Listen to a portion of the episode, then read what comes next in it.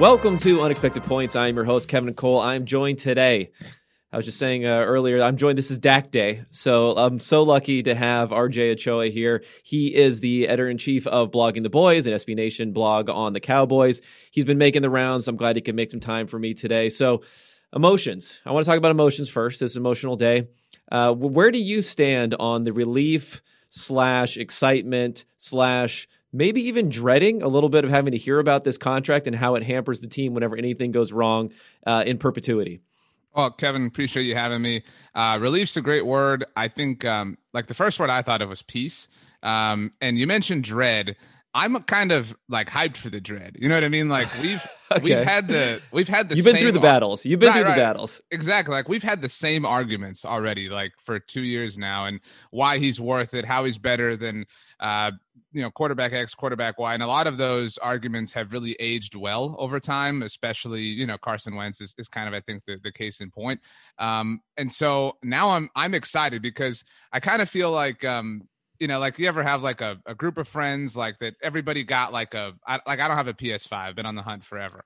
And right. um but like when when I got a PS4 it was kind of like, "Oh, I understood like everything my my friends were talking about. Like this is super cool. I get it." And so now like I saw the report uh, on the day we're talking that uh the Baltimore Ravens are working through the Lamar Jackson discussions. Well, that sucks. Been there, done that. You know what I mean? Like, so I'm happy to be on this side of the discussion. Uh, but there is an overwhelming sense of peace because um, in a very unique situation like this one, I think there was this this sense that maybe this would have gone to the point that that Dak would have not been a Cowboy in 2022, and that was that was really going to, I think, impact the way a lot of people root for this team, which would have been interesting. Yeah, I mean, I think it was pretty precarious uh, along this lines. I mean, it was kind of the path of least resistance to get here. Uh, just being able to say, you know, we're just going to do a franchise tag, we're going to do another franchise tag. But a lot of things came into place to now get this long term deal. I mean, let's discuss the details here. Everyone wants to know uh, the dollars and cents. Now, most people probably know, have heard of this here, but we're talking about, you know, forty million a year, a four year deal, one hundred twenty six million in guarantees, which is the biggest that we've seen here. I think uh, Deshaun Watson got 112 million in guarantees. The amount of money that Dak's going to earn over the next three years, I think is really interesting. That's basically the guaranteed amount. And when you think about that versus Deshaun Watson's contract, now he's going to earn i don't know something like 70 80 million over the next few years. Mahomes is only going to earn around 60 million over the next few years. So this is really comparable to like a russell wilson type of deal that we saw before a veteran contract deal a lot of money up front. Um, is there anything that dak could have wanted that he did not get as part of this deal I don't think so, and and I think I mean you're you've only discussed the the deal that that is now in place, right? He got right. you got thirty one point four million dollars last year on the tag. I mean, so mm-hmm. if if you look at it from that perspective, I mean, he got over one hundred and fifty seven million dollars guaranteed, and so um, yeah, I, I, think you know we we've kind of been exploring this angle at blogging the boys, like who won, and I think you know the Cowboys win in that they have a, a top five quarterback for the foreseeable future, and, and ultimately that's what matters here. But but Dak did win, and I know as you do that everybody has likened this situation to Kirk Cousins, and and I think Kirk won too, and that he got the fully guaranteed deal in Minnesota, but Dak had a, a, higher point of leverage in that he, you know, I, am a big fan of Kirk, and I know you guys are as well. Um, in that he's just a better quarterback. I mean, he he wielded more power, more leverage in that sense, and so I mean, this this worked out incredibly for him. And I think that it, again, it, it, was things that kind of went beyond his control, beyond the the obvious, beyond the measurable, beyond who he is as his own in his own merit. Carson Wentz regressed, Jared Goff regressed, and their teams gave up on them, which further cemented this idea. Um, beyond that, Dak obviously got hurt, and, and the idea of how important he is at the Cowboys was really on full display. And I, I don't know if you would agree. I think the national narrative, I, you and I spoke actually this time a year ago uh, about Mike McCarthy, and I mean, a year ago, I think people were still debating. You know, he's he's not better than you know whoever it was. But I do think that that now I think it's well understood that he's he's in that group. However, you know what number you want to put on it, top five, six, seven. But he is part of that that sort of sector of quarterbacks, and and so in that sense, I mean, it was impossible not to give him everything he wanted. Yeah, I mean, I, I think we have to go back to 2019 uh, when so you know he came in as part of the 2016 class, which also included Ezekiel Elliott, which also included uh, Jaylon Smith. Those two guys got their extensions, and that's the earliest you can extend someone is after those three years, right?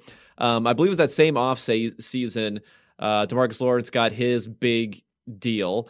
And then, you know, what were they going to do with Dak? And I, I think that was when the discussion first started, obviously, when you could first figure out if you're going to sign him or not. Um, I'm going to throw a couple of colleagues under the bus here because I remember that's around the time that I was getting into it at, at PFF.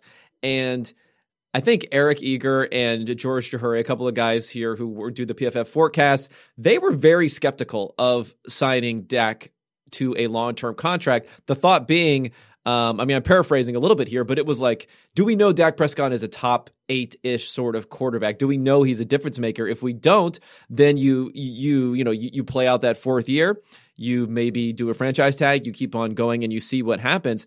Uh, yeah, I think that sentiment is gone now for, for most people. I mean, you you know you live in the reply land on Twitter, so I'm sure you're still getting lots of people who don't believe Dak is there. But the you know the last year he he played well. This year from an efficiency standpoint, he actually probably wasn't as good as some people think, but sure. the volume was monstrous. And and if anyone was quote unquote carrying the team, you could say that that offense was was carrying the team. What was going on this year, and the fact that Andy Dalton, who I think most of us knew was a limited quarterback, um, who came into the same situation. I mean, may, there were some problems in the offensive line. There's some other things that were going wrong there. Looked so bad, and the team was so bad without him all those things I feel like wrapped up together to really boost his standing, where it, it probably is the highest it's been since post rookie year Dak.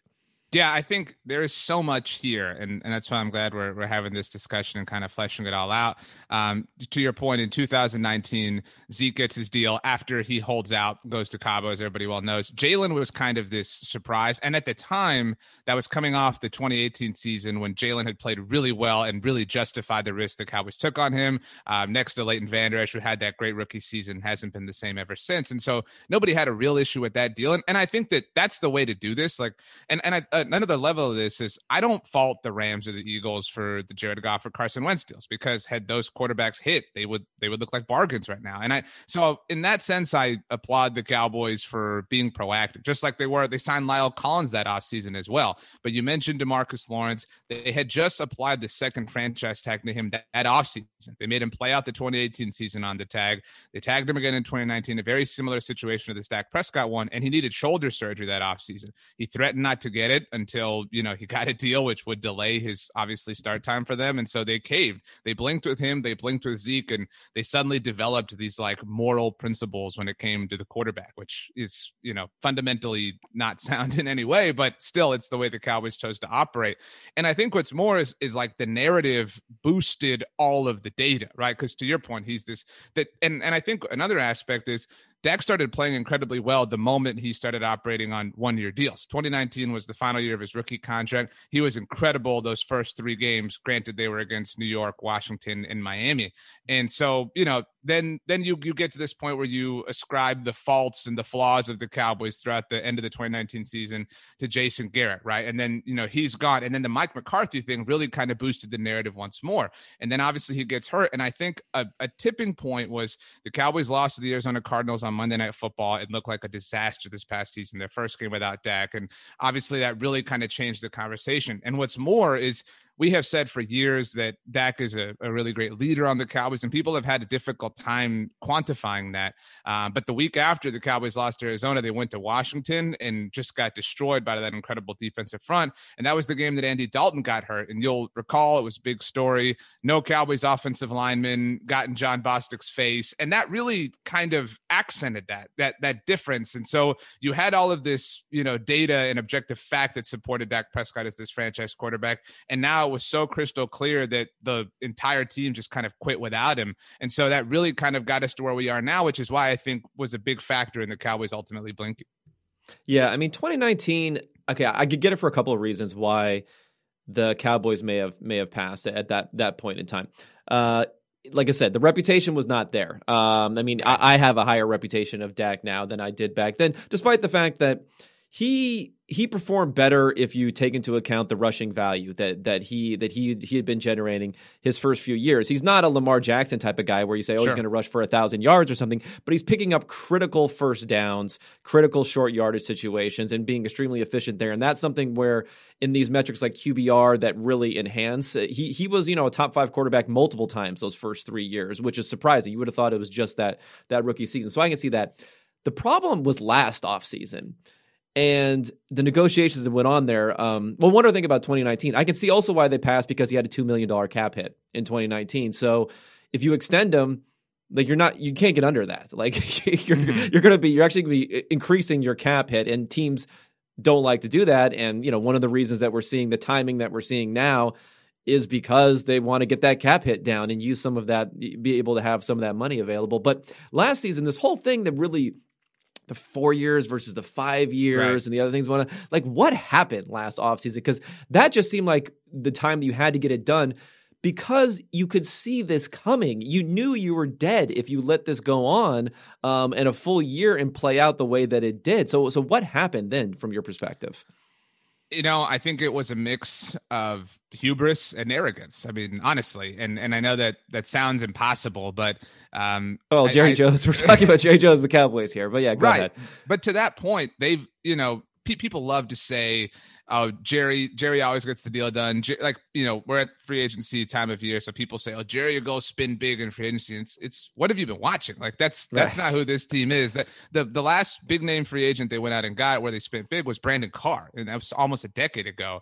And so they operate very differently, and they're very frugal and they're very cheap. And as evidenced, you know they went all the way to the eleventh hour with Demarcus Lawrence. They went to the eleventh hour with Ezekiel Elliott. You know in in terms of the clock that Zeke accelerated, and so they had to blink. And so so I, I don't know. I, I think that they really believed. You've seen, you know, all the discussions over the last two years as well. That you know the Cowboys brand was was a factor, right? You know, playing playing for the Cowboys is different, you know, monetarily than it is playing for whoever else. And so, um, and in that sense, I think that that narrative has worked against them as well. Like like Patrick Mahomes has become this superstar in Kansas City of all places, and so all all of the the kind of uncontrollable things have worked in Dak's favor as well. Um, and I I think that you know the Cowboys are are very poor at projecting the market. They couldn't project it when it came to Demarcus Lawrence. They projected it incorrectly when it came to Zeke Elliott. And and that was, I think, a really important moment for the Cowboys because I, I don't know if you would agree, but I think this the, the running backs don't matter movement has picked up a lot of steam in the last like three to four years specifically. And it may not have been as loud um, from a social media standpoint in 2016. And so, fine, Cowboys, you, you want to make this you know move of drafting Zeke, but doubling down on that three years later wasn't wise. And I, I think that in that moment, a lot of Cowboys fans begin to worry, you know, from the perspective, okay, this this is a team that really doesn't get it. And so, and and we didn't even mention, I mean, Byron Jones was coming up. They they literally they they let Amari Cooper hit free agency last year. That actually right. happened. And so they they kind of let this alt and there was the two tag situation last year that was kind of hovering out there and people thought they would use that to, to their benefit, but that was just something that sort of showed up in the last year of the CBA. And so I think they they thought they would, you know, they would out bully, out, you know, kind of intimidate Dak Prescott. And and I think Todd France understood. He understood that the pending franchise tag values, once Dak got ta- that was it. The moment Dak got tagged last year, the Cowboys were going to have to reach 40 million per year and over 123 million dollars guaranteed. And that that, you know, you're you're very smart and very astute, you know, much more than I am. And th- th- but not go that far.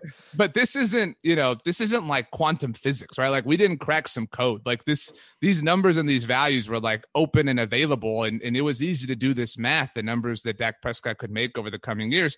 And what's more is this, you know, this trailblazer was already out there in the Kirk Cousins situation, and they just kind of ignored that. And I think that they they procrastinated. They thought it would go away, and I also think that they are limited in their understanding Um, last May, Stephen Jones did an interview with Mike Florio. And obviously, this has been a subject that has been talked about for a long time.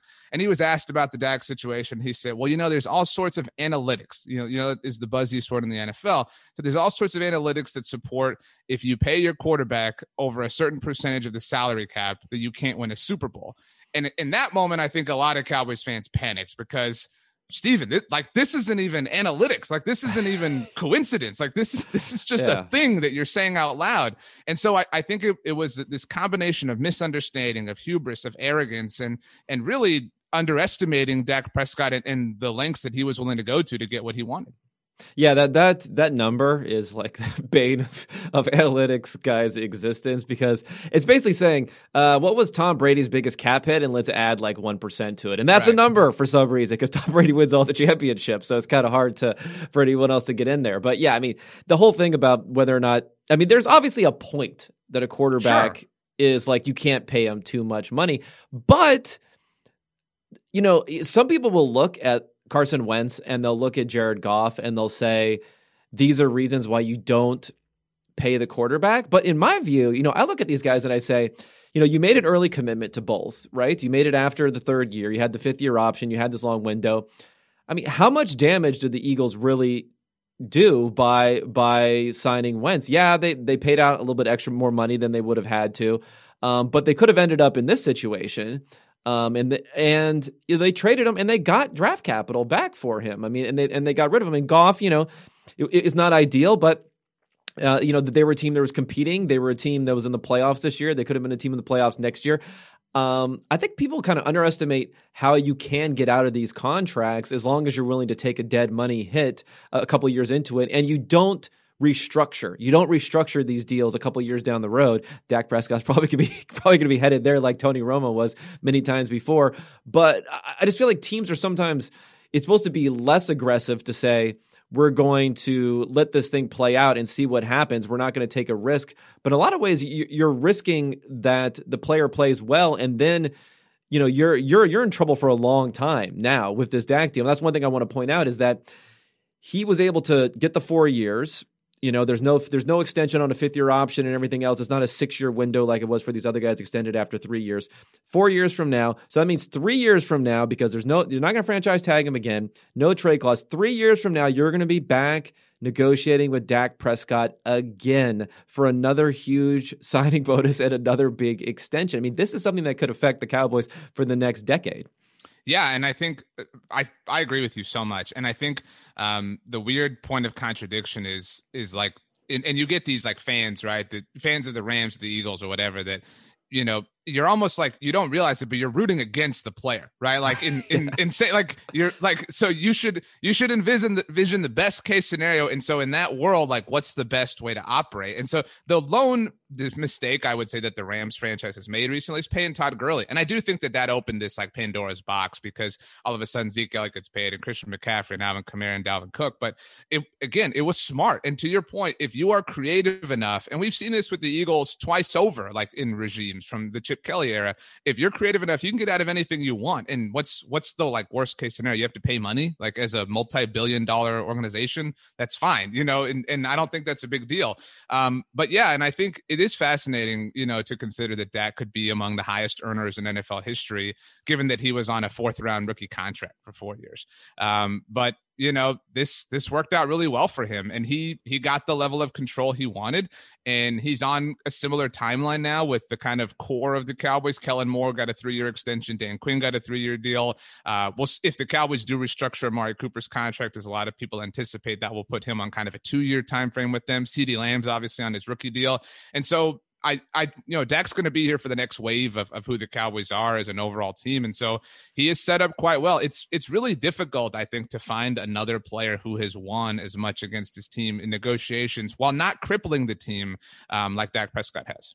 Yeah, you know, you hear a lot of, when the, the Cousins, the Cousins deal is being similar. I mean, I think that, I mean, the similarities are they're both later round picks, right? Um, both fourth round picks, I believe. Um, mm-hmm. So maybe their teams weren't fully sold on him for for that reason. I think there's always this weird like you know sunk cost that you've put into them when you talk about Ezekiel Elliott, you talk about Amari Cooper, you talk about those guys. I mean, there was a sunk cost that they put into them to, to having to extend them. So that's Jaylon Smith too, as an early second round pick right. and someone who turned around. So there's that's part of it.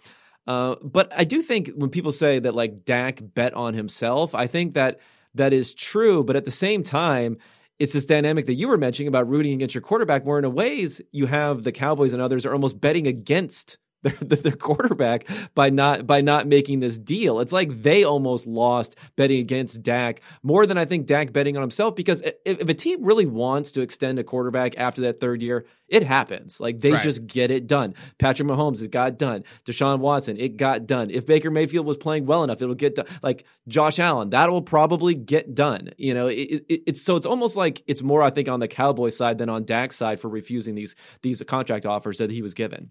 No, and, and to that point, I mean, if we rewind a year or maybe you know ten or so months, um, third, you know, nine months, whatever it is, um, when he when he was July fifteenth of last year when he's officially on the tag. So at that point, you know, on July fourteenth, you're you're the Cowboys, you're debating, okay, we're gonna send this dude into a franchise tag year.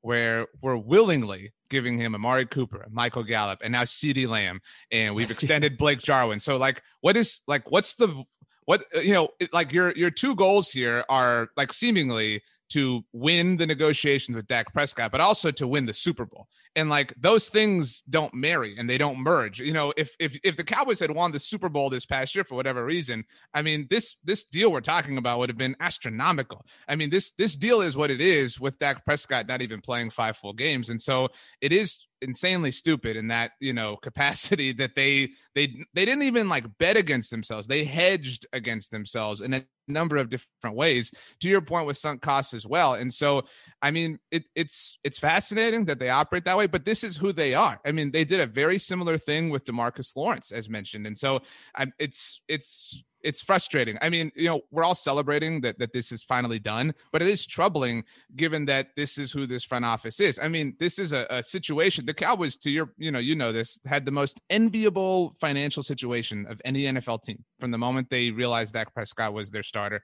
and they never took advantage of it. Like not once. I mean, they signed Cedric Thornton and you know Benson Mayowa, and Nolan Carroll, and Daryl Worley, and yeah, they took a swing on Joe McCoy last year, and that didn't work out, unfortunately. But they they never got it, and they still don't get it, as as evidenced by the fact that it took this long. I will give them credit for getting this done ahead of the tag deadline, but they should have gotten that done ahead of the tag deadline last year when they could have placed the tag on Amari Cooper or Byron Jones. You know, it's everything is a bit of a year too late for them.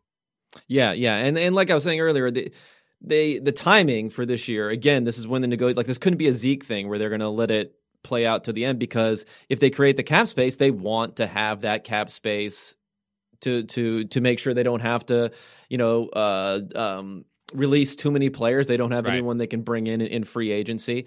Uh, so so that's definitely a part of it. Um, one other thing that I want to talk about when you talk about the Cowboys not being big spenders, I think sometimes there's this thing with free agency, and we've seen it. I've seen it out there a bunch of like uh, saying, you know, you spend in free agency, you lose in a way, and I think there's a little bit of a of a correlation causation reverse reversal going on here. The cow I mean the Cowboys have drafted well. They've drafted mm-hmm. well, so they don't really have to go into free agency that much. Like you mentioned, they let they let Byron Jones go. They let a player like that go, and they sign other people. So in a way, it's like if you're a losing team, that's because you haven't drafted well, so you don't have players to spend money on to re-sign them. So you spend money in free agency, which is not the best place to spend money, but that's the reason you're spending money in free agency. I mean, the Jets have all this money to spend in free agency, and they're going to spend free agents because they stunk at drafting. Right. And when they're bad, it's going to be because they really because they stunk at drafting, not because they're spending money on free agents and so on. So I think there is a thing here where the Cowboys, I, am not sure they aren't aggressive. Still, they've they've just they've drafted pretty well though, and had and had the ability um, to to sign their own guys and you know they've they've done some gross, like I said, restructuring with Tony Romo's contract and some other things before that have that have gone poorly. So it'll be interesting to see how they can play it out going forward. And I think that's the question, right? Like, what is this team going to be? Let's just say, for, forget the fact whether Dak's taking up fifteen percent of the cap, twenty percent right. of the cap, whatever it ends up being. Like, is is this a team that can compete now in twenty twenty one? Um, without having to nail every draft pick and every signing that they uh, every guy that they happen to bring in on a pretty modest amount. I think they are, and I think you know maybe this is just part of being the Cowboys. It's it's a bit of luck. Um, you know, I think if if the Cowboys were in the NFC West, I don't know that the answer is the same thing. Um, but but the NFC East is terrible, right? And you know, I, I, I don't have any betting odds in front of me. I haven't gotten any emailed to me, shockingly, uh, yet. Uh, but um, but I mean, they're going to be the odds-on favorites to win the NFC East, right? Like easily. And what's more is we now live in an NFL that features three wildcard teams, and so there's zero question that they're going to be a playoff team. What's more is they play in the weaker conference, right? I mean, certainly. I mean, they're they're dealing with the the Buccaneers, who you know I think some some lines of, of logic would say are probably going to regress to some degree in 2021. The Packers, I mean, and, you know, I think pack you know uh, i wrote something from blogging the boys that'll be out later on uh, on tuesday afternoon i mean how many quarterbacks in the nfc over the life of dak's contract would you take uh, over dak because Aaron Rodgers is the only one that I, I would confidently say, and even then, like there's logic to taking Dak over him. If well, if Aaron's like that. what is he, 37 years old, 38 sure. years old, something like that. Yeah, so yeah, he's he's getting up there. So yeah, that's. I mean, I've I've just as a Cowboys fan, I've learned not to bet against Aaron Rodgers. But certainly, if if you want to take Dak over him, I I can find logic to support that. And so, all that being said, I do think that they're in an era to compete now, and I think that's why this was so important to get done. You know, we um we talked to Emmitt Smith on the SB Nation NFL show during the week leading up to the Super Bowl, and he said something that I couldn't believe he of all people said. Um, you know, people have said forever that maybe the Cowboys were were sort of you know drang, uh, you know, sort of stretching this whole thing out to stay in the news and stay relevant. And like Emmitt Smith thought that. And you know, it's it's one it's one thing for for us to think it, but you know, like for Emmitt Smith to think it really kind of you know troubled me a little bit. And he, he also said that the longer this played out, the longer it was going to be this question. And every time any cowboy does any media appearance or whatever the case may be, it has always been for two years now. What is the situation with Dak? And really, if if you think about it, every offseason for Dak, and part of this is being the Cowboys, has featured some level of controversy, I suppose. Um, in 2017, Tony Romo retired, so okay, you're officially the dude. Also, that was the Ezekiel Elliott suspension. You know, will they, won't they, back and forth forever ever. 2018, they released Dez Bryant. They released, or Jason Witten retired. Um, and Dez certainly had some thoughts. And then ever since then, every offseason has been about Dak's pending negotiations. And so this is now kind of, you know, coming above water for the first time in, in like four years to some degree. And so I, I, think there's a sense of peace, and I think that was really needed for this team that that really had a lot of their spirit broken without him last year. And so now there's zero question, there's zero doubt, there's no more like awkwardness. Well, he's in the building, but he's not under contract, whatever the case may be. And I think that this was important for Mike McCarthy, who I know you guys have, have supported a lot as well, because it, it wouldn't have made sense, you know. And this I think does line up with can they can they have success now? I mean, my, they hired Mike McCarthy as opposed to say a Matt Rhule because they did view themselves as closer rather than further apart. And so they bring in Mike McCarthy, they extend Kellen Moore. Like all of their goals and their missions were lined up with a particular window in mind. And so, I mean, I, I think, and, and this is one way we've kind of put it to our audience as, as far as evaluating whether this was smart or not by the Cowboys. If, if you had to design a path for them to win a Super Bowl in the next four years, I don't think there's any question that, that the best possible ones involve Dak as the quarterback. Yeah. Finally, the 2021 NFL Draft Guide is out with 150 player profiles, everything you need to be on top of things well before we get to April when your team is on the clock. You can get it with an Edge or Elite subscription. Use promo code Super Bowl 25 and get 25% off those subscriptions, and that promo code is active through Monday after the Super Bowl. That's 25% off an annual Edge or Elite subscription which includes the 2021 NFL Draft Guide with promo code Super Bowl 25. In these uncertain times, life is full of questions, like when should I start thinking about life insurance? But however difficult these questions may be, Western and Southern can help you answer them. Backed by over 130 years of experience, together we can look ahead to leave the unknown behind. Western and Southern Financial Group, life insurance, retirement, and investments. Compensated endorser, products issued by member companies of Western and Southern Financial Group, Cincinnati, Ohio. Yeah, and uh, yeah, I'm looking here. Uh, I don't know if these are these are up to date. These might be a little bit old here. It looks like these are these are quite old. But yeah, yeah, the the Cowboys are probably the odds-on favorite here. I don't think they've posted it for this year, but um, it's it's been on pause for a while, so that makes sense that they would be the favorite to win the division there. And yeah, I mean, it's it's one of those things where I think, got NFL fans in the NFL um, is glad to see Dak Prescott back and not have to worry about uh, quarterback X uh, ruining our uh, uh our late window of NFL right. games of which the Cowboys dominate. I mean, the Cowboys are a force. Yeah, it's weird to think the Cowboys would need more attention. Like, is there is there such a thing? That seems like um, uh, galaxy brain sort of sort of situation there. To to that point, and and this was something I, have I've written a lot. I'm I'm I'm just living off of uh, Diet Cokes and, and Chick Fil A at this point. It's really it's it's a lot of. We, we were talking before we started recording. This is so much fun. Like, um, yeah. I really do enjoy it, but I, I don't know if you remember this. Maybe some people forget the Cowboys were flexed off of Sunday Night Football this past right, year. Their, yeah, their game yeah, against yeah. the 49ers, uh, it, the Browns Giants game was, was chosen instead. That had never happened in the history of Sunday Night Football in its current form. Um, took NBC took over in 2006 and so, I mean, to that point, I mean, Dak is Dak is a necessary superstar. You know, like um, this is like going to see Wicked on Broadway with you know Idina Menzel absent for the night. You know, like you're, you're yeah. just like this isn't worth it. You know, and so um, no disrespect to any understudy. And so, in that sense, they they need. yeah, I don't think they're listening to this podcast. Right, just, right. Just in case, well, I, just in case you are wondering. I know they're big PFF fans uh, over right. uh, at Wicked, but uh, but yeah, and so I mean, they really hit a low point, like not just in in the football sense of it all, but in that sense, I mean, they were forgotten about, they were dismissed, and a lot of that is that other teams really popped, and there are a lot of other great storylines like the Browns. But I mean, without him, they they do lack a, a huge sense of of just kind of identity, and so it, it I think it really has been important. I wonder if you if you get time, or if any of your listeners get time, the first press conference he did at the beginning of last season at training camp, I thought he just had such a command because there was obviously all the talk about him being on the tag and he just walked in with this different energy and and really he, he's different in that sense and i don't i don't like to fall too much into the just narrative of it all but he really is a different person and, and diff, very different from any player i've ever seen or covered yeah, yeah. So I mean, the, the, I, I I talked about this a little bit, but maybe we can dig in a little bit further into what this means for the rest of the quarterback. So when you look at the the landscape, and I mentioned you mentioned Jackson and what's going to be going on there, which is surprisingly maybe not as much of a slam dunk right. as we would have thought for a former unanimous MV, MVP. Uh, we have Josh Allen, Baker Mayfield there. I mean, what is your opinion on? what these teams should do. I guess I kind of already show my cards a little bit that I think that they should extend if if they can.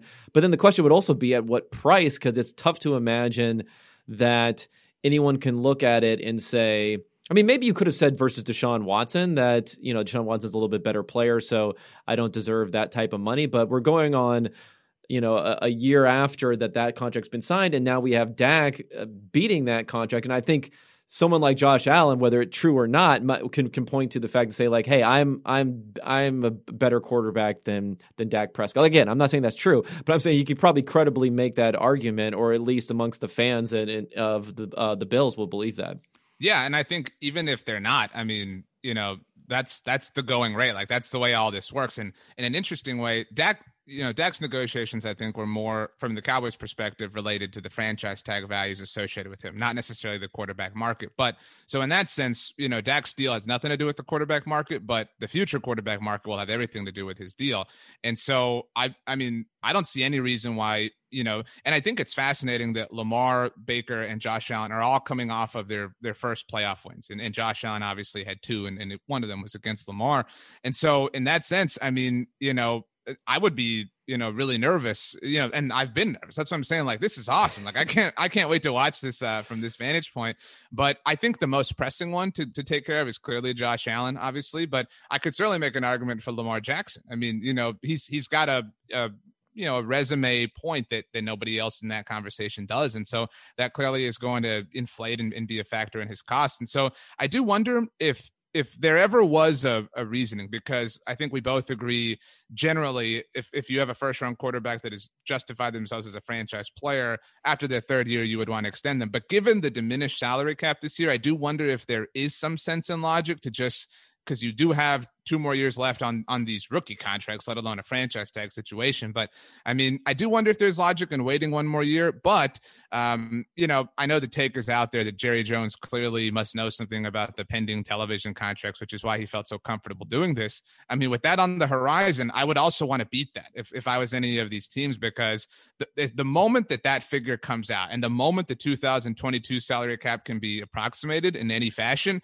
I mean, the the reality for your client is going to go way, way, way up. And so I think they all deserve to get new deals. And I, I actually hope that that happens. And I think next year Kyler Murray is going to get a new deal, and the year after that Joe Burrow. Like it's it never ends. Yeah, yeah. I mean, I get the difference there being these guys have that have the you have the fifth year option with, right. with with these guys as first rounders, and that ended up being like really really important if you think about it because it was really this tipping point between getting from the first to the second tag that just that unlocked everything and, and made it such a big negotiation. So if you have that extra year maybe there's some logic in that. I don't know if I buy the Jerry Jones knows what's going to happen. We all know what's going to happen. It's going to go up. The deals are going to be big. You know, like right. they were, they got, you know, they they got, they were in a bad spot. They were in a bad spot. I think that that's probably it more than more than anything else. I guess Baker would be the guy where I, am I, I, just don't know. I just don't know if anyone's going to take a discount, a quote unquote discount sure. on this because this Dak contract now that it comes in yeah, I mean, it just it, like you figure it's just weird because okay, so Patrick Mahomes. Let, let, me talk about this for, for a second here. I I was arguing that I thought that Deshaun Watson's deal in, in, in ways was better than Patrick Mahomes' deal because of the fact that he's just not getting that much cash up front. I mean, he was barely getting anything. He was keeping that cap hit down. I mean, I mentioned he was only getting about 60 million over the first 3 years of the deal to keep that cap hit down and eventually goes up. I mean, this Dak contract is way better than than Patrick Mahomes' deal and I just like how quickly is the entire quarterback market going to turn over into being Dak contracts? Um, which is it's just weird to think that the Chiefs somehow could be like in a relatively good contract position at, at, at the quarterback position within a couple of years. Yeah, and I think that that's a benefit of of the length of the extension as well. And I think you know that's in if you factor in the franchise tag value. I mean, Dak Prescott, you know, the thirty one million dollars last year, he got more guaranteed money than Mahomes for yeah. for five years of of service, so to speak.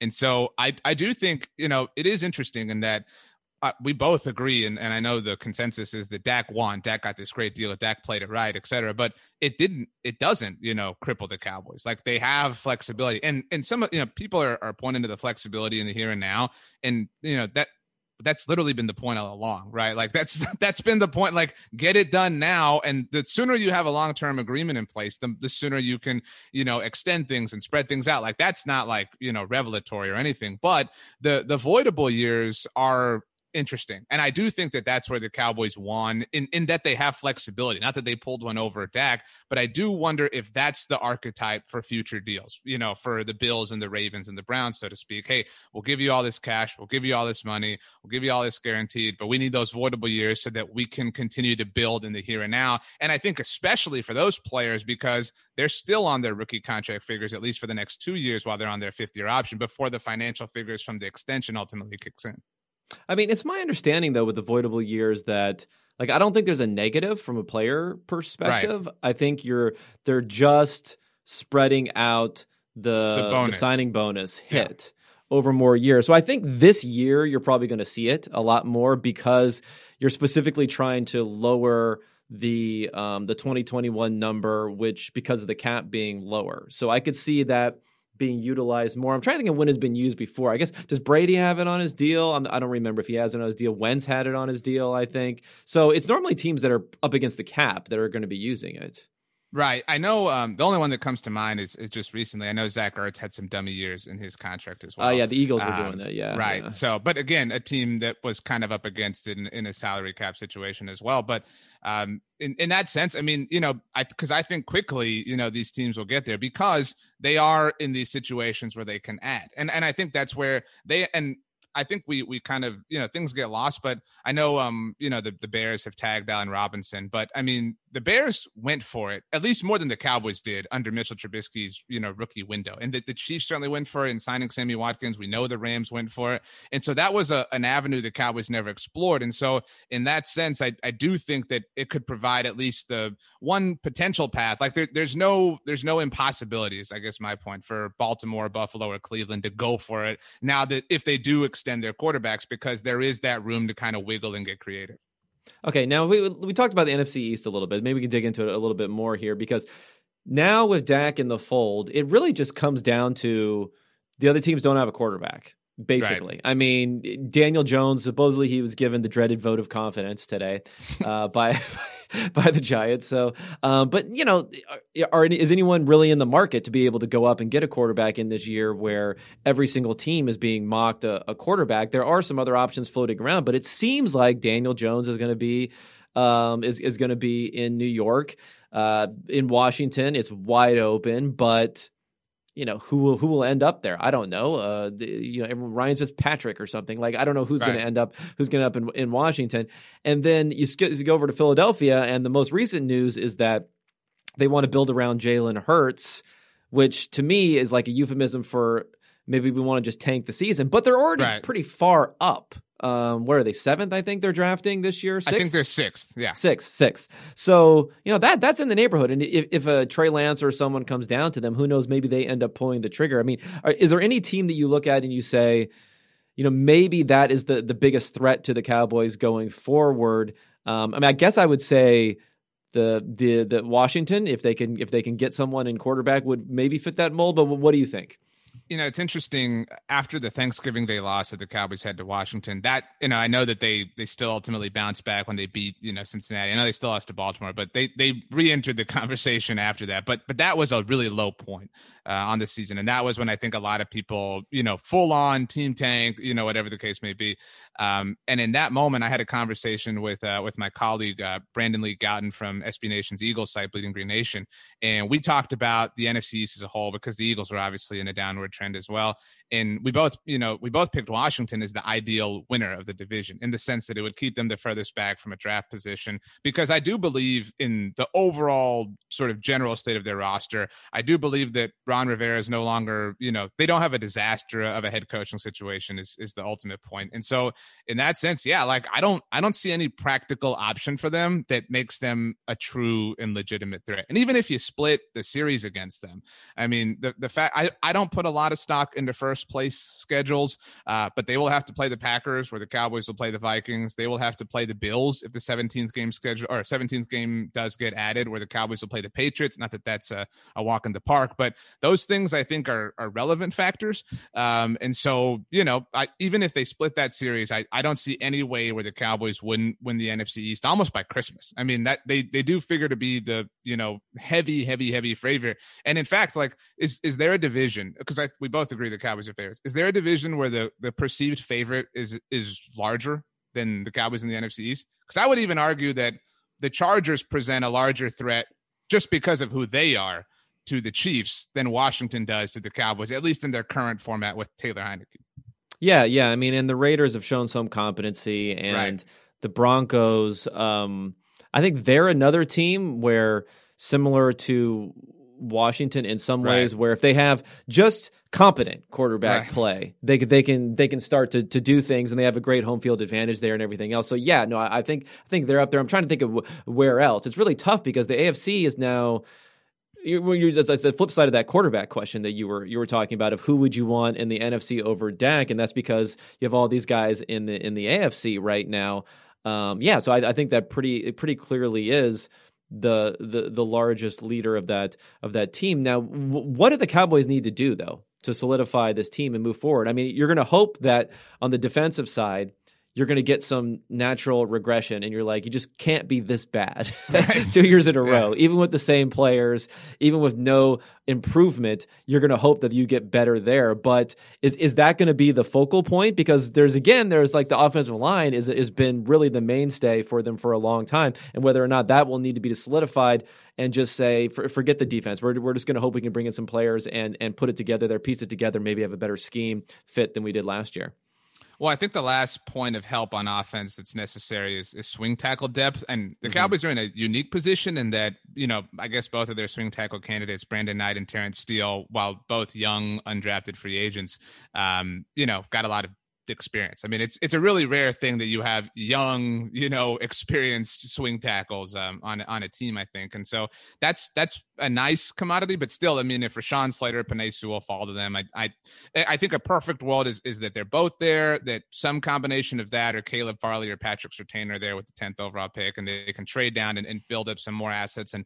and ultimately land a couple of, of contributors. But defensively, obviously, they've moved on to Dan Quinn from Mike Nolan, and you know, kind of getting back to that scheme scheme that made the Seattle Seahawks so renowned for so long. And and that was the defensive scheme they ran in 2018 uh, under Kris Richard and Rod Marinelli that, that did see them have success. And so, I, I mean, I think to your point, I mean, you, it's hard to just be that consistently bad. And so you should expect some positive, you know, sort of boost there.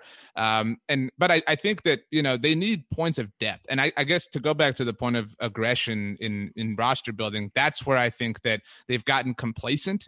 Um, you know, they, they relied, you know, they're they're we and we're kind of guilty of, I guess, falling into the hype of it all. But they relied on Jaylon Smith, Leighton Vander Esch, and Sean Lee as, as their linebacking corps. And Jaylon is this player who came off of an injury that that literally tested his ability to ever play football again, and and was really poor in 2019. Leighton Vander Esch has had his injury concerns ever since his incredible rookie season, and Sean Lee has always been Sean Lee. And so, you know, you, can't just hope and pray that that's going to work out and that you're going to get 16 games from you know all of them and it's all going to be great. I think in, in the secondary, um, I, I, would love to see them bring back one of Chidobe Awuzie or Jourdan Lewis. I would love to see them go add. You know, we have this conversation all the time. People say, "Well, I would love them to sign Richard Sherman or Patrick Peterson and kick them out to safety." Why? Just just sign them to play corner. Like you know, like yeah, you, yeah. you they you, they have Trevon Diggs who really showed a lot of promise last year, obviously, and they have Anthony Brown who's a okay veteran. Um, but so I mean, I think doing something they, they could very quickly turn that really just spotlighted weakness into a point of somewhat durability. I think you know their defensive front. They've obviously got Demarcus Lawrence, who I think a lot of people believe in.